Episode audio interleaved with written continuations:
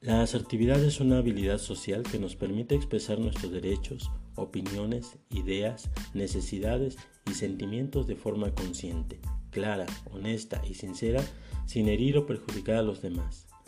Cuando nos comunicamos de manera asertiva, actuamos desde un estado interior de autoconfianza y autoafirmación, en vez de hacerlo desde emociones limitantes como pueden ser la ansiedad, la culpa, la rabia o la ira. La asertividad parte de la idea de que todo ser humano tiene unos derechos fundamentales que debemos respetar para nosotros mismos como para los demás. Por tanto, la asertividad no pretende lograr lo que nosotros queremos a través del control o la manipulación de los demás. Muy por el contrario, lo que pretende es ayudarnos a ser nosotros mismos, desarrollando nuestra autoestima a través de la comunicación interpersonal eficaz desde el respeto a nosotros mismos y a los demás. La asertividad incluye tres áreas principales. 1. La autoafirmación. Esta consiste en defender nuestros derechos y expresar nuestras propias opiniones. 2.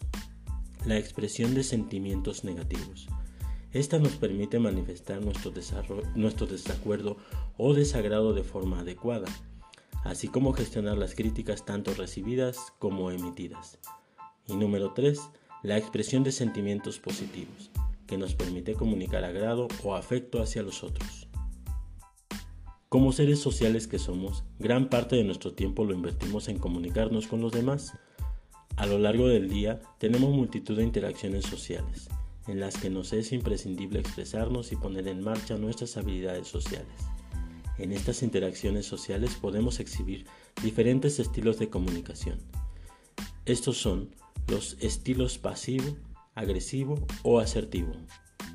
En la comunicación pasiva, las personas no expresan adecuadamente lo que sienten o lo que quieren, o lo expresan de forma insegura y desde la culpabilidad. Tienen dificultades para rechazar peticiones sintiéndose culpables cuando lo hacen dan más credibilidad a lo que piensan o sienten los demás por temor a que se ofendan, permitiendo que los involucren en situaciones que no son de su agrado. En la comunicación agresiva, las personas pueden mostrarse inseguras y directas a la hora de expresarse, pero lo hacen de forma inadecuada, expresando sus emociones y opiniones de manera hostil y exigente hacia los otros.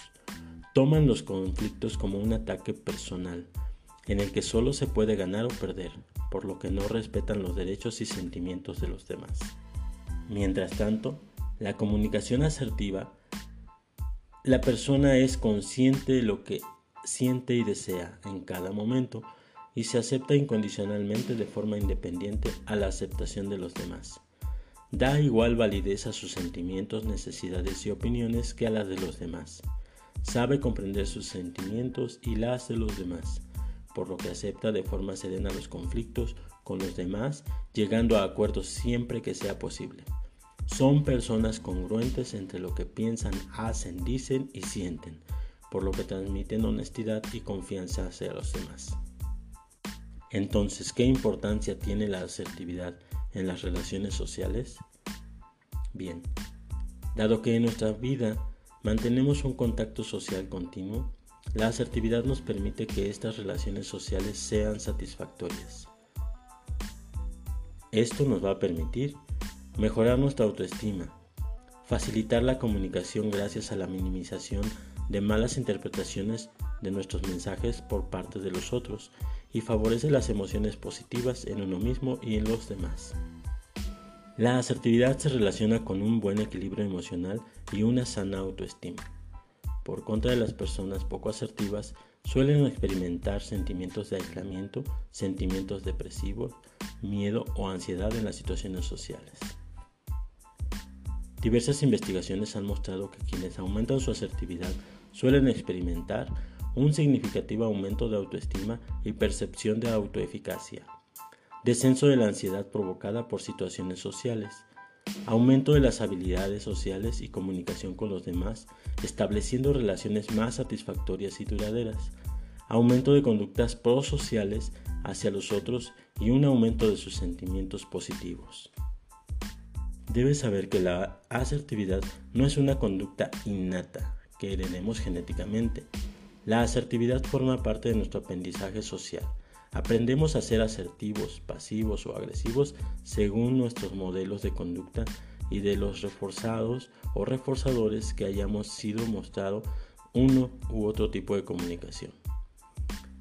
En nuestra infancia aprendemos conductas sociales a través de los comportamientos que observamos en los modelos que tenemos disponibles, padres, hermanos, profesores, amigos, etc e imitamos sus conductas dependiendo de qué tipo de comunicación exhiban. Los modelos de conducta asumiremos como propios las conductas de estos. Como habilidad social que es, la asertividad es una conducta y no una característica personal y por tanto, como cualquier otra conducta puede aprenderse. La consecuencia fundamental de la falta de asertividad queda patente en el plano social en el cual las personas no asertivas sienten que no es una fuente de satisfacción, sino de conflicto personal y frustración. La falta de asertividad genera estados de ánimo negativos, puesto que las personas sienten que no son dueñas de sí mismas, o bien porque no se respetan en lo que quieren o sienten, o bien porque todo eh, desacuerdo con los demás los lleva a estados de ira. Esto, al final, puede ser traducido como una falta de control emocional que les puede llevar en última instancia al aislamiento, para no tener que exponerse a situaciones que son generadoras de estrés y de ansiedad.